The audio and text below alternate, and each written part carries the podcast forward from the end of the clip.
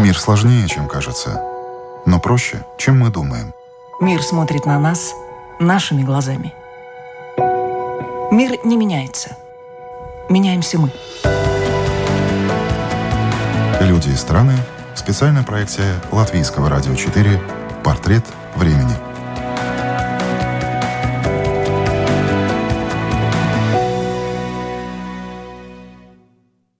Здравствуйте, в эфире программа «Портрет времени». Сегодня ее веду я, Марина Талапина. И о важных событиях в мире сегодня мы поговорим и узнаем мнение очень интересного, очень глубокого собеседника.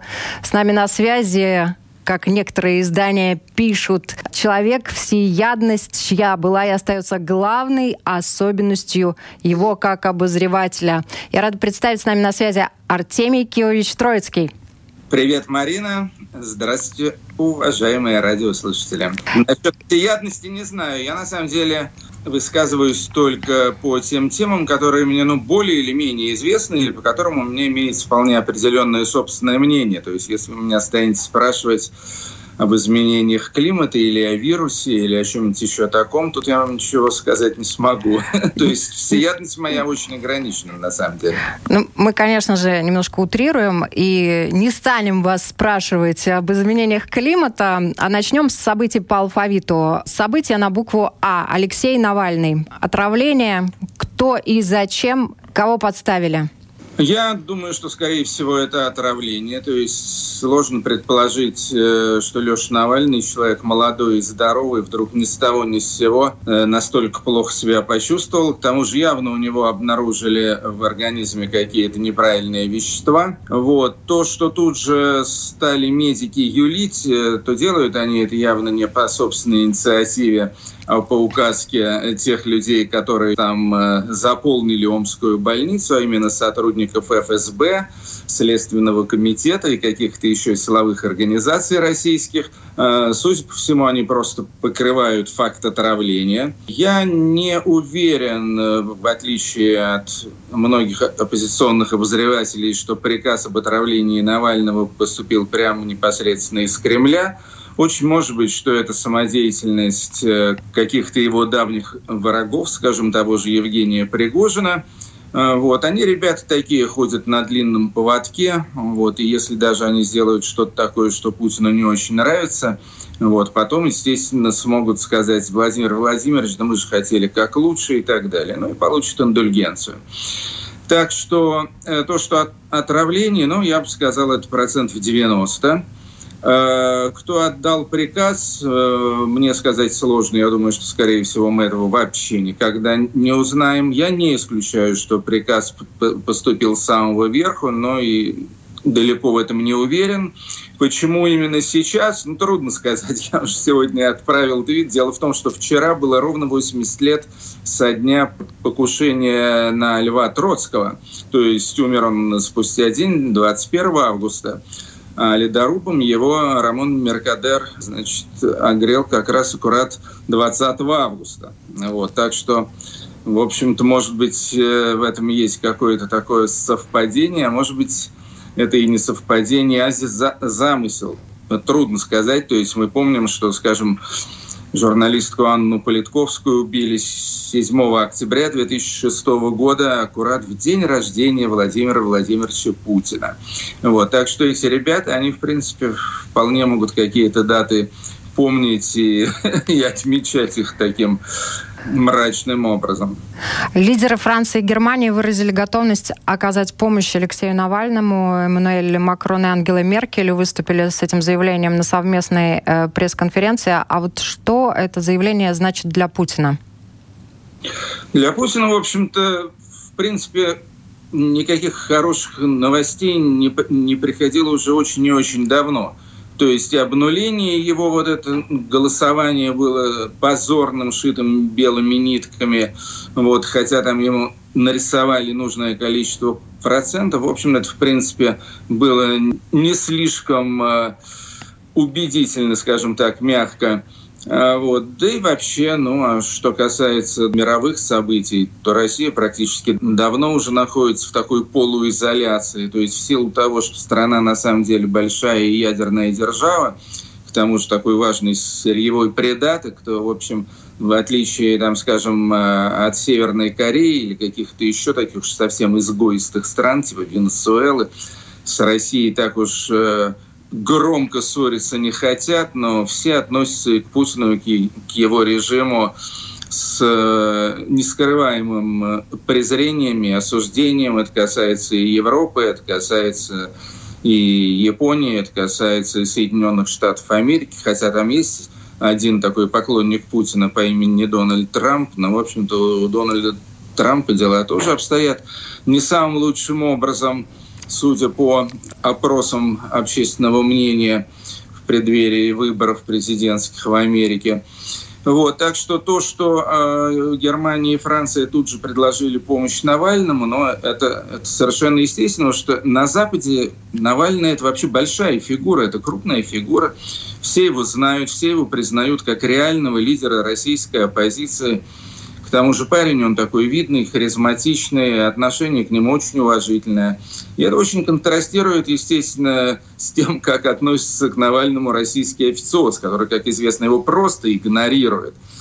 Путин вообще за всю свою жизнь несчастную ни разу не произносил фамилии Навальный. То есть это вот как лорд Волан-де-Мор, да? тот, чьего имени нельзя называть ни разу Путин фамилии Навальный не произносил. На Западе эту фамилию произносят и с большим удовольствием. Так что думаю, что для Путина это, конечно, очередная пощечина. Не скажу, что очень чувствительная. Бывают, естественно, санкции похуже. Вот, но все равно малоприятные. Тем более, что и Меркель, и Макрон, в отличие от некоторых более радикальных лидеров Евросоюза, они всегда старались Путина так особо не дразнить, да, вот, и быть с ним так, ну, повежливее, по возможности, по крайней мере, вот. Ну, а тут так просто врезали, сказали, да, вот лидер оппозиции готовы помочь, и зовут его Навальный. Многие российские эксперты, политологи, аналитики прогнозируют, что никаких массовых протестов, разве что, может быть, какие-то единичные пикеты, которые уже, кстати, прошли, да, не вызовет ситуация с отравлением Навального. Вот народ промолчит, Путин устоит, я так думаю, что очень многое зависит от того, как эта ситуация будет развиваться. Я очень надеюсь, что Леша быстро поправится и что, в общем, что все у него будет в порядке. И в этом случае, естественно, то есть если Навальный э, выживает и идет на поправку, я думаю, что э, особых э, протестов не будет. Но если вдруг, не дай бог, что-нибудь с ним случится нехорошее или совсем нехорошее, я думаю, что народ тут молчать не будет. Думаю, что будут э, и массовые выступления, и, и манифестации. О каких-то пикетах я уже не говорю. Вот почему-то вспомнился Брежнев Леонид Ильич и некоторые другие руководители СССР, которых э, выносили из Кремля. А мы можем Это увидеть... гонка на лапетах. Да. Мы можем увидеть, как Владимир Владимирович Путин сам покидает кремлевские стены в здравом уме и с ясной памятью. Нет, я думаю, что нет. Я думаю, тут э, скорее можно провести параллель не с этой гонкой на лафетах в начале 80-х годов, а с происходящей прямо сейчас на наших глазах драмой в Беларуси. С Лукашенко, который явно уже никому не нужен. Кстати, и Путину в том числе он нафиг не нужен. То есть известно, что Путин к Лукашенко относятся крайне неприязненно, и у них это взаимное. Вот. Но, с другой стороны, хоть там, как говорится, Лукашенко и сукин сын, но это свой сукин сын. И понятное дело, что классово и кастово он Путину весьма близок. Поэтому, несмотря на личную неприязнь, э, конечно же, Путин предпочел бы, чтобы Лукашенко остался у власти, а, а не пришли бы к власти в Беларуси какие-то новые люди и, и люди как бы не совсем предсказуемые. Хотя я лично считаю, что особо тут Путину опасаться нечего. Ну, смотрите, Бабарыка, как известно, это вообще как бы человек «Газпрома» российского э, Цепкала тоже не производит впечатления какого-то сильно прозападного и тем более антироссийского человека. Муж Тихановской Сергей, так и вообще крым-нашист. Так что я бы сказал, что среди новых оппозиционных лидеров Беларуси нетрудным, как мне кажется, найти тех, кто будет вполне лоялен Путину и России. Так что я бы на месте Путина так особо даже и, и не паниковал. То есть есть там какие-то ребята в Беларуси, такие старые стойкие диссиденты, там Статкевич, Санников. Вот. Эти люди, я думаю, ну, они скорее сыграли бы в какую-то проевропейскую игру. Вот. А, а с этими нет. Но тем не менее, тем не менее, по всей видимости, Путин как бы не очень откровенно, вот, а так вот как бы дипломатично, как бы полунейтрально, вот, но делает ставку э, на ненавистного ему Лукашенко. Я думаю, что основная причина того, почему он делает на него ставку, она заключается аккурат в том, что, в общем-то, их э, судьбы очень и очень близки. И тот и другой своему народу надоели. Если Лукашенко надоел, наверное, 95% населения Беларуси, ну, у Путина этот показатель может быть чуть меньше, там, скажем, 70% населения России. Но то, что и тот, и другой диктаторы, то, что и тот, и другой переписали под себя Конституцию, чтобы править им э, вечно, вот, то есть и тот, и другой как бы люди такие явные из какого-то прошлого средневекового. Вот, это очевидно, это их сближает. И, естественно, полный крах Лукашенко стал бы и для российского народа с одной стороны, и для российской элиты с другой стороны, в общем, таким очень э, красноречивым примером того, как подобные ситуации могут разрешаться. Артемий Кириллович, вы сами перешли к букве «Б», Беларусь. И э, давайте продолжим. Э, судьба Лукашенко незавидна, как вы говорите. В одном из своих интервью вы сказали, что вопрос нескольких недель, месяцев и даже не лет.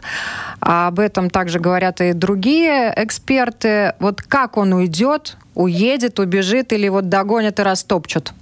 Ну, дело в том, что довольно популярная сейчас версия, с которой я согласен, состоит в том, что Лукашенко вообще человек не вполне вменяемый не вполне адекватный. То есть о нем еще раньше, оказывается, о чем я не знал, была написана книга белорусским психиатром, вот, в которой указывалось, что Лукашенко человек психически нездоровый. То есть это называется какая-то мозаичная психопатия, вот то, от чего он страдает. Хотя ему-то, конечно, отнюдь не кажется, что он страдает, он-то как раз всем очень доволен. Но, в общем, вот он, конечно, человек маниакального склада, шизофреник, патологический врун. И человек э, явно совершенно страдающий манией величия. То есть он считает, что вот он вот посажен э, на кресло начальника, и он должен руководить, что никто другой страной руководить не может, и что все, что это его страна, это фактически его собственность. Соответственно, граждане Беларуси – это его рабы крепостные. Вот. Это его искреннее, искреннее убеждение. И, конечно, у человека с такого рода психическими отклонениями, абсолютно как бы нецивилизованного. В общем, э, я боюсь, что у него есть один э, выход из э, ситуации – это ногами вперед. То есть надеяться на то, как многие надеются, что он, ну там как Янукович в Украине и многие другие, значит, поскольку денег у него явно накоплено непосильным трудом очень большое количество, вот, что он куда-то улетит. Более того, известно, скажем, что его премьер-министр Роман Головченко, он долгое время был послом Беларуси на юго-востоке, то есть э, в Катаре, Омане, Объединенных Арабских Эмиратах, Саудовской Аравии и так далее. И, собственно, база Лукашенко, его денежки, его там какие-то недвижимости и так далее, это находится там. Вот он мог бы вполне себе спокойно улететь э, туда вот куда-то на Аравийский полуостров, вот, и там э, в полном довольстве провести остаток своей жизни. Вот если он был бы нормальным человеком, вот, он бы так и поступил. Но он человек ненормальный, и поэтому думаю, что будет э, держаться за власть э, судорожно, посиневшими руками, как тут уже кто-то выразился, до самого конца. Это тяжелая история, это, это психическая история. Вот, и, и главное, что он на самом деле никому не нужен вообще кроме одной единственной, но весьма влиятельной силы, а именно это вот эти вот садисты, вот эти вот штурмовики, силовики, вот эти фашистующие молодчики, которых он воспитал по своему образу и подобию. И, в общем-то, их много. Их э, много тысяч. В Беларуси это вот все эти ОМОНовцы, спецназовцы и прочее, прочее. Плюс, естественно, имеются там какие-то вот эти э, просто подвякиватели Лукашенко, какие-то пропагандисты, какие-то там министры и так далее. Но они, естественно, переобуются и сдадут своего батьку, как только реально почувствуют, что пахнет паленым. А вот ОМОНовцы, да, эти тоже будут стоять до конца, потому что они прекрасно понимают, что после того, как батька полетит, они будут следующие на очереди под раздачу. Э, вот, и всех их опознают, и всех их зафиксируют, и всех их посадят. А смертная казнь в Беларуси еще не отменена, так что многих, может, и расстреляют. Поэтому они тоже, так же как э, Лукашенко, будут, по-видимому, драться до последнего. И это, да, и это сценарий такой довольно-таки э, болезненный для народа. Называется словом violent, насильственный и не бескровный. Кровь-то уже, к сожалению, пролилась в Беларуси. Боюсь, что это была не последняя кровь. Но с силовиками как долго он еще может продержаться? Думаю, что не очень долго. Думаю, что тут сыграет роль все-таки и белорусский народ в первую очередь. То есть я не думаю, что белорусы сдадутся. Я думаю, что ну, вот то, что происходило в последние дни, это настолько разозлило народ, что ожидать, что они теперь снова, значит, бессловесно и понуро побредут в хлев к Лукашенко, я думаю, что нет, что этого не будет. Народ изменился, страна изменилась. Вдобавок к этому имеется экономическая ситуация, вдобавок к этому имеется внешнеполитическая ситуация. И все эти ситуации, они, в общем-то, не на пользу Лукашенко не получилось на самом деле как бы сбросить этого диктатора с наскока за несколько дней. Хотя, в общем, надежда, надежда была на самом деле на это. А, вот. Ну, значит, это дело не нескольких дней, а нескольких недель, нескольких месяцев. Э, не думаю, что, что это агония режима Лукашенко его самого продлится больше года. Представим, помахал белорусский народ Лукашенко – ручкой. Бабушки всплакнули, дедушки вздрогнули. Альтернатива. Вот кто, если не он? Кто поднимет цены на бензин и ускорит инфляцию? Кто будет там тормозить э, при этом рост зарплат? Ну, это, скорее всего, так и будет. И благосостояние народа-то не будет расти так же быстро, как будут расти цены на бензин на тот же. Я думаю, я думаю, что не стоит сбрасывать со счетов такую как бы не очень прагматичную и старомодную вещь, как человеческое достоинство и национальная гордость. Вот я думаю, я думаю, что если не все, то огромное большинство белорусов, а это вполне нормальные люди, и отнюдь не рабы по природе, вот я думаю, что люди прекрасно поймут, что лучше жить в свободной стране, пусть даже и кусок хлеба будет поменьше, чем жить в рабстве под э, ненавистным диктатором, э, пусть даже, э, значит, и бензин будет стоить дешевле. Думаю, что люди это прекрасно понимают. Другое дело, что, конечно же, той команде, которая придет на смену Лукашенко, будет очень нелегко первую очередь в экономическом отношении, но во всяком случае у них будет несомненный моральный авторитет, и, несомненно, люди будут связывать э, с ними свои надежды на будущее. А с Лукашенко, понятное дело, просто полная безнадега и вообще никакого будущего. Вот читая филологов супруги Тихановские, вот кто они? Заброшенные на алтарь судьбы? Ради чего переворот э, за несколько дней не получился? Я не знаю ни Сергея Тихановского, ни Светлану Тихановскую, так что я о них ничего не могу сказать. Вот, естественно, Светлана Тихановская оказалась во всем этом месиве совершенно не по своей воле. Но это такой, на самом деле, практически литературный сюжет. Я думаю, что будут еще написаны книги и сняты художественные фильмы про то, как домохозяйка вдруг оказалась в роли президента бунтующей страны. Ситуация, в общем-то, уникальная как мне кажется, в мировой истории. То есть сравнивали ее с Жанной Дарк, но там-то Жанна Дарк по собственной воле стала во главе французского войска. Вот, а тут нет. Так что про эту супружескую пару я ничего не могу сказать абсолютно. Но там есть, естественно, и другие люди. Я надеюсь, что будут освобождены все политзаключенные среди этих политзаключенных, а также среди тех иммигрантов, которые сейчас находятся за пределами Беларуси. Есть очень мощные и достойные люди, но Двоих из них я уже упоминал. Это Николай Статкевич, это Андрей Санников, который сейчас в Лондоне живет, есть и Некляев, то есть там есть, там есть такая каста таких старых противников Лукашенко, которые в политическом отношении, конечно же, гораздо лучше подкованы, чем блогер Сергей и его жена, домохозяйка Светлана. Вот кому человек, который действительно может зайти на престол в Республике Беларусь, будет угоден? Западу или России? Может так случиться, что не только Западу, но и пророссийские настроения у него будут? Дело в том, что, как я уже говорил, Лукашенко неприятен всем. То есть Западу он неприятен просто вот на 360 градусов по полной программе, потому что ну, это фашистский диктатор, это человек, у которого руки уже по локоть в крови, такой сертифицированный негодяй, можно сказать. Но России, в смысле российскому режиму, российскому руководству, Лукашенко тоже совершенно не симпатичен. Известно, что Путин его не любит и с трудом терпит, он его страшно раздражает. Известно, что Лукашенко все последние годы вел себя как бы балансируя на грани между, с одной стороны, попрошайничеством у России, с другой стороны, какими-то гневными выпадами в адрес России.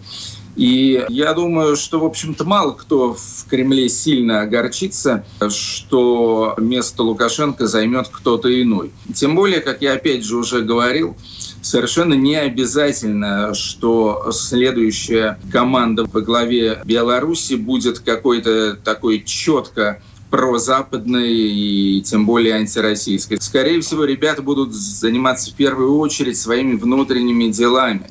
А этих дел в Беларуси огромное количество. Это и экономика, это и конституционная реформа, это и вот зализывание ран вот этой всей кровавой бучи, которую сейчас устроил Лукашенко. Я думаю, я думаю, что, в общем, внешняя политика не будет играть э, у команды, которая сменит Лукашенко, такой большой роли.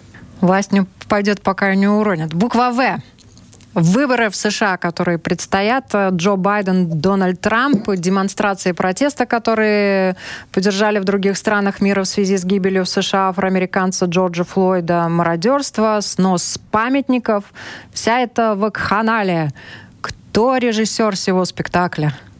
Я не считаю, что у этого спектакля есть режиссер. Дело в том, что Америка долго к этому шла.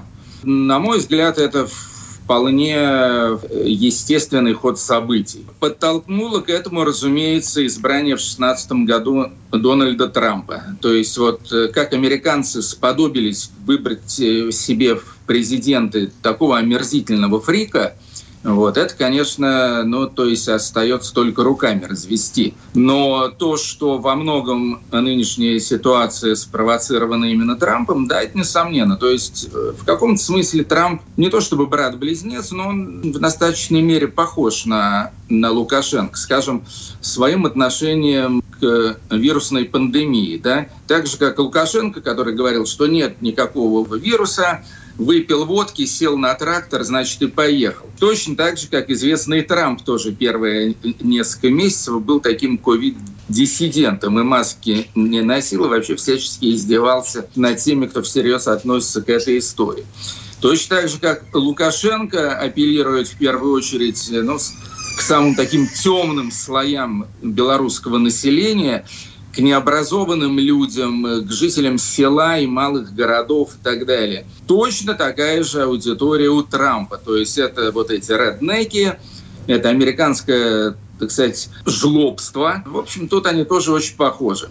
И, конечно же, Трамп тоже во многом э, подтолкнул э, к тому, что начались все эти протесты, которые, кстати, хотя и начались с афроамериканцев, но продолжились они вообще практически во всеамериканском масштабе. Там, скажем, в таких более белых частях Америки я смотрел э, видеозаписи демонстраций там где-нибудь в Бостоне, скажем, или в штате Вермонт, или где-нибудь еще, где вообще ну, белое большинство преобладает. Там вообще черных видно не было на этих манифестациях. То есть это общий американский кризис, э, катализатором которого, несомненно, послужил Трамп. Но остается только надеяться на то, что в ноябре этого года его не переизберут. Хотя, хотя, в общем, э, Сейчас вот все колеблется в районе 50-50, но если Трамп переизберут еще на один срок, но это будет, это будет углубление мирового кризиса, Америка просто окажется в полной и окончательной заднице.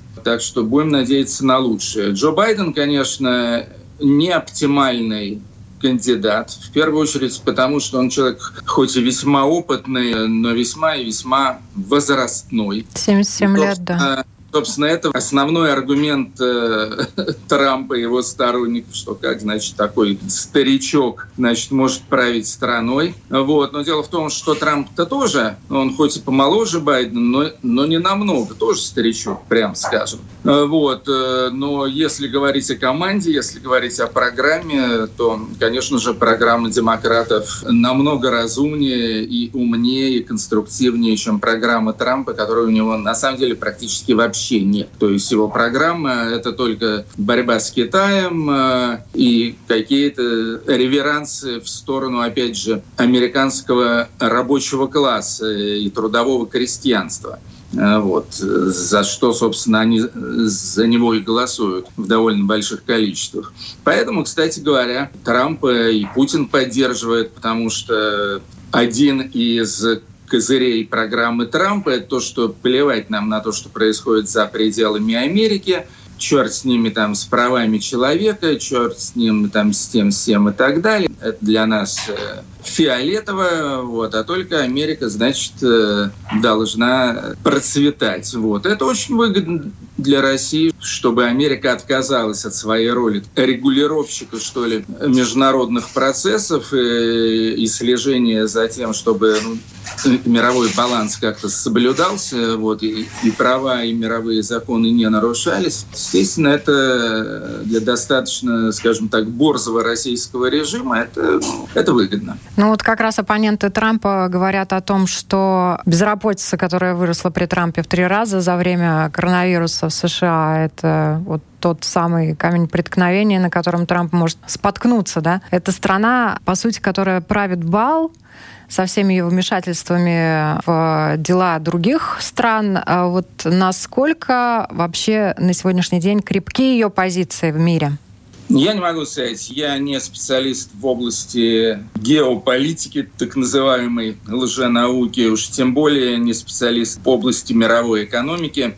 Вот, так что тут как раз я свое всезнайство проявлять не буду. Но вы э, уже, в принципе, сказали, что может пошатнуть позиции США. Если Трамп останется, то, наверное, кризис э, США усилится. Нет, но есть несколько очевидных вещей. В частности, то, что Трамп э, испортил отношения не только с Китаем, с которым сейчас в Америке вообще практически идет экономическая и торговая война, но испортил Трамп отношения и со своим э, традиционным главным союзником, а именно Западной Европой. То есть все европейские лидеры, опять же, они как бы стараются быть вежливыми, но ни для кого не секрет, что они все Трампа ненавидят. И мечтают со страшной силой о том, э, чтобы он покинул Белый дом. А ненавидят они его тоже по понятным причинам, отчасти экономическим, то есть, опять же, все эти пошлины, санкции и так далее, отчасти, отчасти политическим, вот то, что он практически торпедировал блок НАТО, а блок НАТО для Европы очень важен, поскольку агрессивную Россию никто не отменял. Ну и там имеется еще масса всяких деталей. Но то, что, помимо всего прочего, Трамп и Европу умудрился слить. Вот это, это факт очевидный и непреложный. Коронавирус. Хочется как раз не о заболевании, а о том, э, что сопутствует ему, что вместе с ним шагает по миру массовое ношение масок, ограничения в свободном передвижении по миру, удаленная работа и обучение. Вот какая от всего этого, на ваш взгляд, польза миру и в чем вред? Мне кажется, у вас есть мнение на этот счет. На мой взгляд, польза миру никакой абсолютно. Ходить э, в маске, э, особенно по улице, крайне неприятно. У нас вот, к счастью, в Эстонии, Латвии и Литве это не практикуется. Я вот тут вот э, съездил в некоторые другие страны, где эта практика очень распространена. И надо сказать, что это было крайне противно и неприятно. Если вдруг про эту маску забудешь, то тебе тут же об этом напоминают и еще и штрафами грозят. Ничего хорошего в этом нет. То, что дети не ходят в школу, а находятся на так называемом дистанционном обучении, в этом тоже ничего хорошего нет. В общем, я не считаю, что мир э, хоть что-то полезное может от всей этой чертовой пандемии получить. Но за исключением того, что я надеюсь, что люди будут э, чаще мыть руки, реже друг с другом лобызаться, чего я тоже не очень люблю. Вот. А в остальном, а в остальном э, сплошные минусы, ограничения свободы, стресс, страх. Это, это ужасный год. Я думаю, это худший год в истории человечества ну, со времени Второй мировой войны как минимум. Буква М, молодежь. Вы многодетный отец, и хочется услышать, э, как вам, молодое поколение, что вы наблюдаете, что вы видите, ваши дети, их друзья? Может быть, вам удается общаться тоже с молодыми ребятами? Ну, у меня дети все очень разные. Дети отличаются от представителей нашего поколения, в первую очередь тем, что они, конечно, значительно менее общительные. Точнее, скажем так, их каналы общения, они очень кардинально отличаются от наших. То есть мы общались в очном режиме, э, мы гуляли во дворе, мы после школы куда-то там э, бегали веселыми компаниями и так далее. У нынешних детей, у моих в том числе, этого не происходит. Они сидят дома со своими гаджетами, если общаются с друзьями, подругами, то опять же посредством всех этих известных электронных устройств. Для меня это странно. То есть действительно совсем не то, к чему я привык. С другой стороны, ну, боюсь, что это новая норма. В чем-то она может быть даже прогрессивнее, скажем так, и эффективнее, чем то, что было у нас, потому что, ну что, ну я для того, чтобы мне что-то узнать, мне надо было читать книги. Эти книги надо было или покупать, или идти в библиотеку. Сейчас достаточно лежа на диване кликнуть э, по планшету или компьютеру, и все. Твоим услугам любая музыка, любая литература, любые картинки и прочее, прочее. В этом смысле, мне кажется, что современные дети, опять же, я сужу по своим детям, они, конечно, гораздо эрудированнее, гораздо больше знают, чем знали мы в их возрасте. Другое дело, что из-за того, что они пребывают в таком вот как бы человеческом вакууме, что ли, я считаю, что с точки зрения социализации, с точки зрения установления каких-то человеческих живых контактов, отношений, они гораздо менее опытны, чем мы были в их возрасте, и гораздо более инфантильны. То есть при том, что они больше знают, больше умеют и так далее. Ну, условно говоря, я 10-11 лет, ну, мы тогда жили за границей, в Праге, в Чехословакии, но я уже один совершенно спокойно ездил по всему городу, ходил в кино, ходил на концерты. Вот. Но боюсь, что мало кто из нынешних детей даже в более, скажем так, солидном возрасте, там в 15, 16, 17 лет, может этим похвастаться. Зато они точно вам э, расскажут массу, массу всего интересного из тех областей, которые их интересуют. А вот их любовь к укороченным форматам, все слушать быстро, там ту же музыку по несколько секунд, они все листают, листают, листают больше трех минут, вообще ничего практически не выдерживают. Ну, я думаю, я думаю, что в этом тоже ничего хорошего нет. То есть это палка о двух концах. Э, с одной стороны, они знают очень много, с другой стороны, знания их как правило, достаточно поверхностные. То есть они очень нахватаны, но при этом не углублены. Но это касается не только детей, это касается и миллениалов, так называемых, это касается вот этого поколения Z и так далее. То есть вот это клиповое сознание и все в режиме fast-forward, да, это свойственно вообще, я думаю, для всех нынешних людей моложе 30 лет. А что мы, старшее поколение, должны им обязательно передать? Я думаю, что мы ничего не должны. Вот пусть развиваются как хотят. Я лично не чувствую себя в силах э, что-то им внушать, воспитывать их по своему образу и подобию и так далее. У меня была такая же проблема с моими родителями, с моим старшим поколением. Вот она правда, лежала не в технологической сфере, поскольку, слава богу, в 60-е и 70-е годы никаких компьютеров не было. Но если говорить, там, скажем, о вкусах, если говорить о каких-то художественных предпочтениях, я уже не говорю о манере одеваться и так далее, то э, тут у меня тоже был со своими родителями полный антагонизм. Но отношение к жизни, свободолюбие, мне кажется, это у вас от отца все-таки.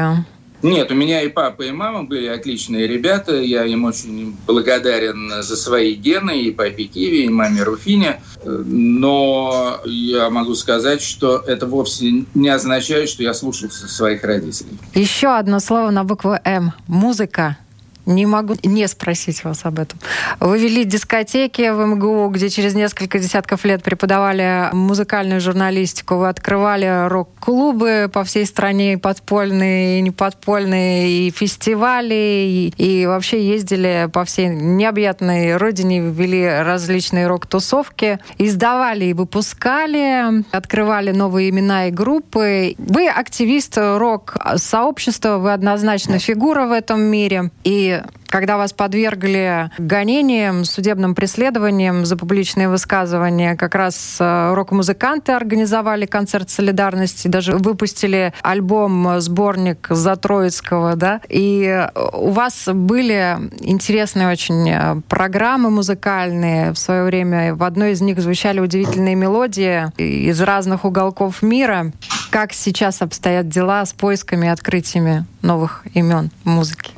Ну, смотрите, в общем-то, мне уже 65 лет, поэтому не настолько я бодр э, и мобилен, как, э, как в прошлые годы.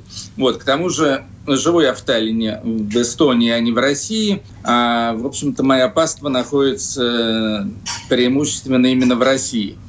Поэтому я далеко не столь же активен, как в прошлые годы, хотя, с другой стороны, в общем, э, не забываю родные пенаты. У меня по-прежнему имеется музыкальная радиопередача на радио «Свобода».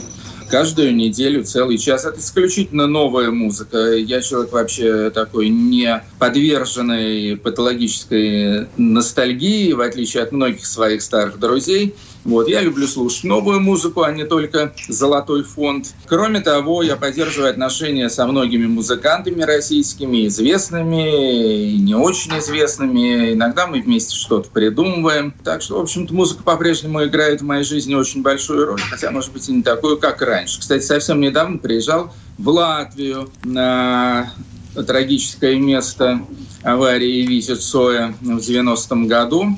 Вот, там был такой фестиваль, играли живые группы, пели песни Цоя, собралось много народу. Я там тоже выступил с коротким вступительным словом. Так что нет, музыка, музыка в моей жизни по-прежнему играет очень большую роль. И и главное, главное, я от нее не устал. Она мне не надоела. Я ее по-прежнему люблю и слушаю с неослабевающим интересом. А есть какие-то группы исполнителей, которые наиболее соответствуют вот сегодняшнему времени, этому сумасшедшему году?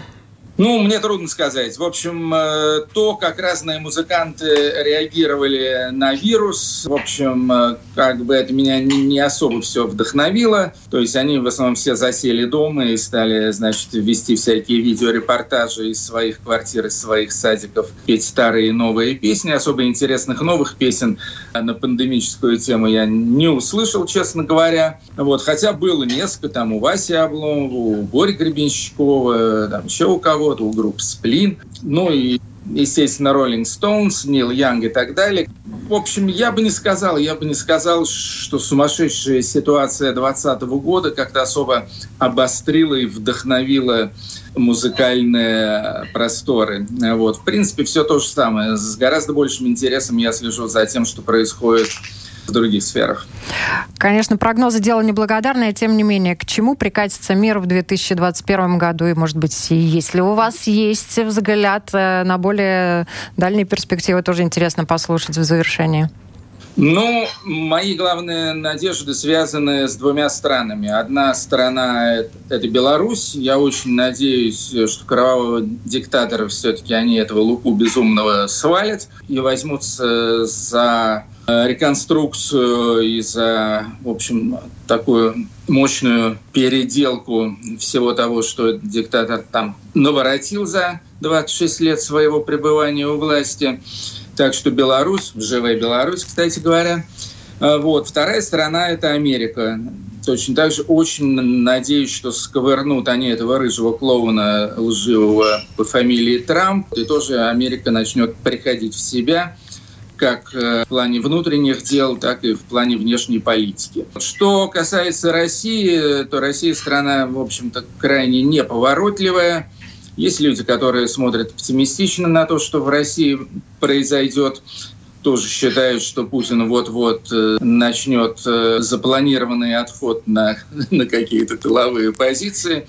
Многие этого не считают. Кто-то скажем, рассчитывает на какие-то народные выступления, ссылаясь, там, скажем, на Хабаровск, на Башкортостан и так далее. Я, честно говоря, не очень верю в сценарий каких-то значит, массовых и, главное, успешных народных бунтов. Но раскол элит, э, государственный переворот – это все такие вещи для России достаточно традиционные. Достаточно вспомнить там и Хрущева, и Горбачева, и Ельцина. В общем, это, это возможные варианты. Но, я повторяю, тут будет главную роль играть э, не свободолюбивый русский народ, а какие-то, скорее, дворцовые интриги и прочие загогулины. Вот это может быть, а может и не быть. Но что касается до Беларуси и Америки, то вот тут э, я преисполнен надежд. Спасибо большое. Это был портрет времени кисти Артемия Троицкого. Всем хорошего всем, дня. Всем счастливы и будьте здоровы. Живая Беларусь!